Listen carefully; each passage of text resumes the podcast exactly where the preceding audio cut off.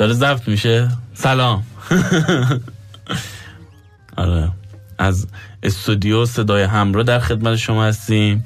برنامه مازیست موج سلامت. مثل اینکه قرار همینجوری این قسمت ها همینجوری با هم بگذرونیم دیگه. بگیم بخندیم خوش باشیم. قراره که آقای لشکر شکن لشکر شکن اسم زایه نیست خدایی. شد سلام. خود... سلام. نه زایه نیست. شوخی می‌کنم به خدا. اون برنامه تو زای است. مازیست یعنی. چی هستن؟ مازیست یعنی چی؟ آره. از ترکیب ما و زیست. خیلی عالی. من قانع شدم. خیلی قشنگه. مازیست آره, آره. این بمونده اه، یه سوال دارم ازت. حالا که خودم معرفی می‌کنم حالا شما خوبید؟ ما الان پاییز هستیم داریم ضبط می‌کنم. نمی‌دونم کی و چه ساعتی شما دارید گوش می‌دید ولی فقط برای این ساختیم که لذت ببرید ازش. چیزی که هست هومن هنوز که هنوزه نتونست یه اسم برای خودش انتخاب کنه. متاسفم واقعا. خب اگه برام پیدا یکم- کنید خوب میشه. اینو که انتخاب می‌کنیم. خب. یه چیزی می‌خواستم بپرسم ازت. رشته تحصیلی چیه که داری درباره این اطلاعات صحبت می‌کنی؟ آها. اه، من خب گیاه پزشکی خوندم بله. و الان در حال خوندن گیاه پزشکی در مقطع ارشد هستم. روی بی- بیوتکنولوژی حشرات کار می‌کنم. یعنی اینکه ژن حشرات رو دستکاری می‌کنیم هورموناشون رو نگاه می‌کنیم ببینیم چجوریه اونا کار داری؟ ژن انسان تغییر بده. خب اتفاقا نکته جالب اینه که خیلی از حشرات مدل یه سری مریضی ها یا یه سری تغییرات ژنتیکی توی انسان هستن. یعنی اینکه ما از حشرات استفاده می‌کنیم برای اینکه مکانیزم بیماری آلزایمر رو در بیاریم. ما با حشرات کار می‌کنیم تا مکانیزم بیماری ام رو در بیاریم. خب از یه طرف دیگه هم چون حشرات خیلی موجودات متنوع و گسترده هستند خیلی وقتا ازشون الهام می‌گیریم خیلی وقتا توی حوزه کشاورزی ازشون کمک می‌گیریم و خلاصه اینکه خیلی کار از کجا مطمئنید که این حشرات شبیه انسان ها رفتار می‌کنن این مکانیزم های داخل بدنشون شبیه انسان هاست که دارید وقت و انرژی و سرمایتون رو می‌ذارید آها خب مثلا ما اگه بخوایم یه مثال بزنیم می‌تونیم از مگس میوه یاد بکنیم بله. مگس؟ میوه روحش اونایی که اونایی که باش کار شده مردن دیگه بله، بله. به هر حال دل و رودشون رو در آوردن و. آره مگس میوه از لحاظ اه، سیرکادیان ریتم سیرکادیان ریتم می‌دونی چیه یعنی نه. ریتم شبانه روزی خب. از لحاظ ریتم شبانه روزی که حالا ما از صبح که بیدار میشیم تا شب یه سری کارایی می‌کنیم یه سری هورمونا توی بدنمون ترشح بله. میشه و وقتی هم میخوابیم در زمان خواب یه سری هورمونای دیگه ترشح میشه از این لحاظ مکانیزم هاشو در آوردن و دیدن که چقدر شبیه, انسان شبیه هاست. انسانه. بعد به این یعنی نتیجه رسیدن که هورمون سروتونین داره. کورتیزول داره درسته؟ نه اون هورمونا دقیقا. ما یه سری هورمون داریم بهش میگن clock و time. شنیدی؟ نه نه. خب، اصلا خود clock رو ش- که شنیدی دیگه. clock و نشیدم. clock یعنی ساعت دیگه. آه خب بله. خب اون اون؟ هورمون کلاک راجب اینه که خب چه ساعتی ما باید بخوابیم چه ساعتی باید بیدار شیم چه ساعتی باید بیحال باشیم چه ساعتی باید پر انرژی باشیم. و از یه طرف دیگه خیلی هورمونای دیگر رو تنظیم می‌کنه این هورمون بله. کلاک. و اومدن دیدن که خب توی دروزوفیلا یه همچین هورمونی وجود داره دروزوفیلا همون مگس. همون مگس میوه. بله بعد دیدن که خب از یه طرف دیگه پرم داره تیمم داره اینا هورمونای دیگه است آه، دوباره. خب بعد دیدم هم مشابهه می‌کنه. و خب اومدن ازش استفاده کردن از یه طرف دیگه محققای دیگه به این نتیجه رسیدن که بله انگار که این بیماری. هیچی. زیاد درگیر نکنید خودتون یه اتفاق دیگه. این بیماری آلزایمر خب منبع اصلیش همین هورمونای کلاک و پروتیم هستن. و از اونجا که خیلی پرهزینه می‌شد اگه این آزمایشات رو روی انسان انجام می‌دادن رفتن روی مگس دروزوفیلا انجام دادن. و خیلی از مکانیزم های ساعت شبانه روزی یا همون سیرکادیان ریتم که گفتم از همین حشره اومده بیرون و ما به لطف این حشره می‌تونیم به درمان بیماری آلزایمر نزدیک و نزدیکتر بشیم. چون داریم مکانیزم ساعت شبانه روزی رو می‌فهمیم. یعنی شما یه جور مهندسی معکوس هم انجام می‌دید اینجا. درسته؟ خب آره دیگه. یه... آه، متوجه شدی. دیگه. بله. که میای یه فعالیت روی بدن اون مگس انجام می‌دید.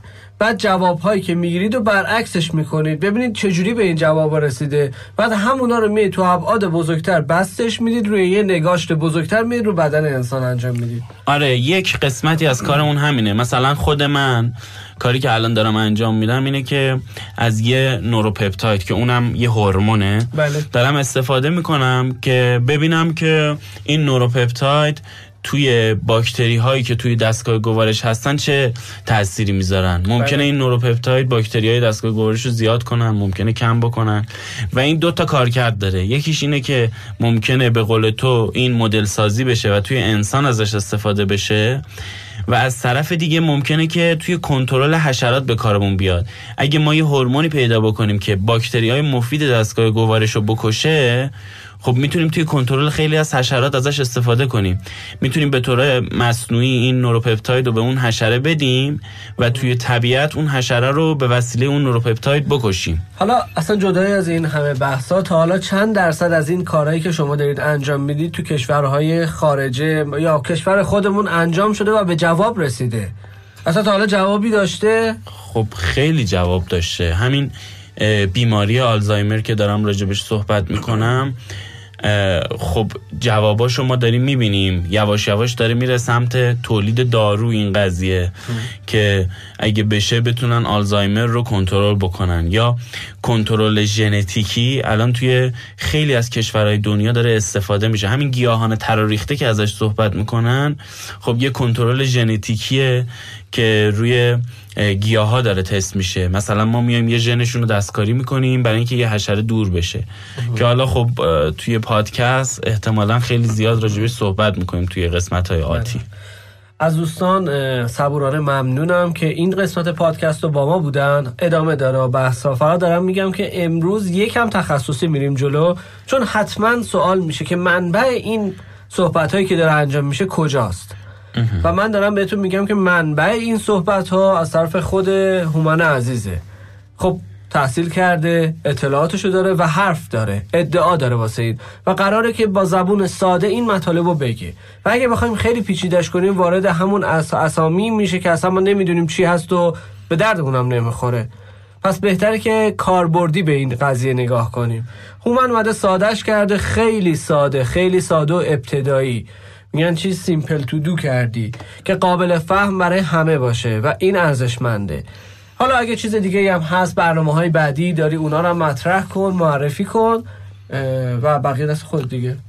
خب من کلا هدفم از ساخت این پادکست این بود که اولا مردم یه خورده آگاه بشن نسبت به دنیای حشرات دنیای کشاورزی و تغذیه‌ای که دارن و همینطور گیاهایی که توی خونهشون دارن نگهداری می‌کنن. بله. و خب تا الان خوشبختانه یه سریشو بیان کردیم. که کنترل حشرات توی خونه بود یه قسمتمون. راجب سم توضیح دادیم که اصلا منبع سم چیه معنی سم چیه. و می‌خوام توی قسمت های بعدی راجب گیاهان تراریخته که الان یه بحث بزرگی داره میشه توی کشور صحبت بکنم. می‌خوام راجب سوالی خواهش می‌کنم. می‌کنم. حرفتون رو ببخش خیلی عذر می‌خوام. خیلی. ببین نگاه کن. الان ارزش داره سرمایه گذاری کنیم رو پرورش حشرات؟ توی خونه به عنوان شغل خانگی ببین به عنوان شغل خانگی نمیشه گفت ولی به عنوان شغل کارگاهی میشه گفت یعنی بله. مثلا اگه یه انباری پنجاه متری هم داشته باشی بری سراغ تولید حشرات توی خود ایران خیلی کارا می‌تونی بسازی. کار شماره یکی که می‌تونی بسازی اینه که الان برای کنترل خیلی از آفات مثل بله. کنه ها بله بله که کنه ها رو ما توی گیاه های مختلف داریم دیگه توی گلخونه ها داریمش. از یه کنه دیگه استفاده میشه و این خیلی مشتری داره. انقدر مشتری داره که از کشورهای خارجی داره وارد میشه این کنه ها بله.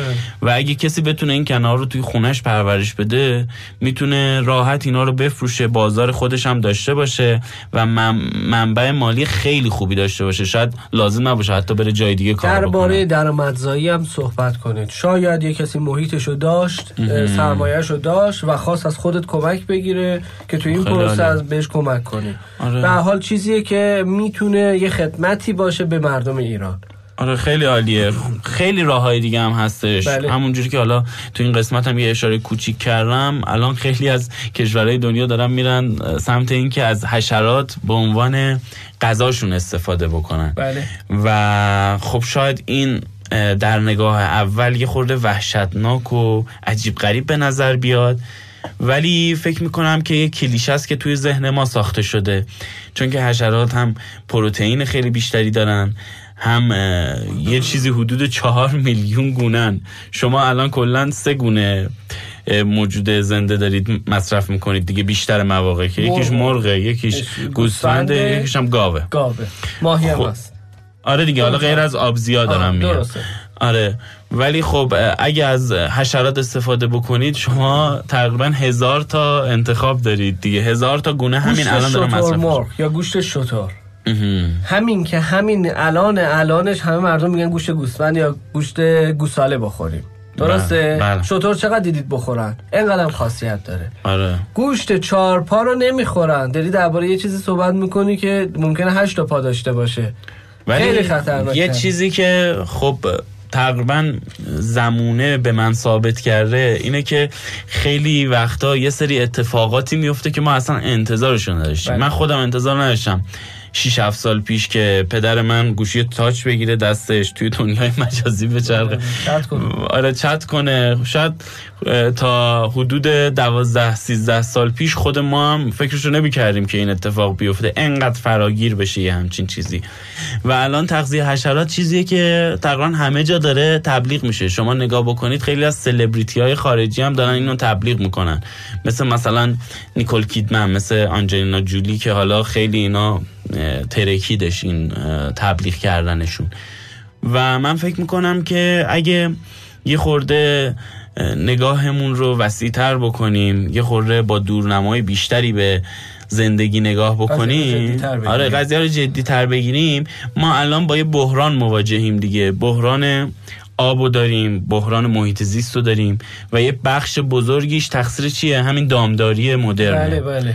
شاید بشه گفت 50 درصدش تقصیر دامداری مدرن. و ما اگه بتونیم یه جوری سهم این دامداری مدرن رو توی این اطلاف منبع کم بکنیم خب خیلی به نفعمونه دیگه. و یکی از راهاش همین استفاده از حشراته. که حالا شما توی یوتیوب یه سرچ ساده بکنید می‌بینید که توی خیلی از کشورها این جا افتاده. و حتی توی تد اگه دنبال کرده باشید خیلی از سخنرانی ها وجود داره که راجع به همین مسئله است. خیلی لطف کردیم ممنون مرسی. از شنوندگان عزیزم تشکر می‌کنیم. همان جان یه صحبتی هستش درباره زنبورا. اونم خیلی من مایلم ادامه بدیم. الان نه الان یه خدافزی گرم می‌کنیم با دوستان و این پادکست هم غ- این قسمت از پادکست مازیستم. اگه اشتباه نکنم به اتمام میرسونیم و هیچی دیگه چیزی که نمونه شما خدافزی کن. دم شما گرم. ممنونم از لشکرشکن عزیز. اسم انتخاب نمی‌کنی که بگی. آره منم اسم ایشالله انتخاب می‌کنم. ایشالله که قسمت های بعدی هم مطلوب واقع بشه و خوشتون بیاد. خدا نگهدارتون. خدا نگهدارتون باشه. به امید روزهای زیبا.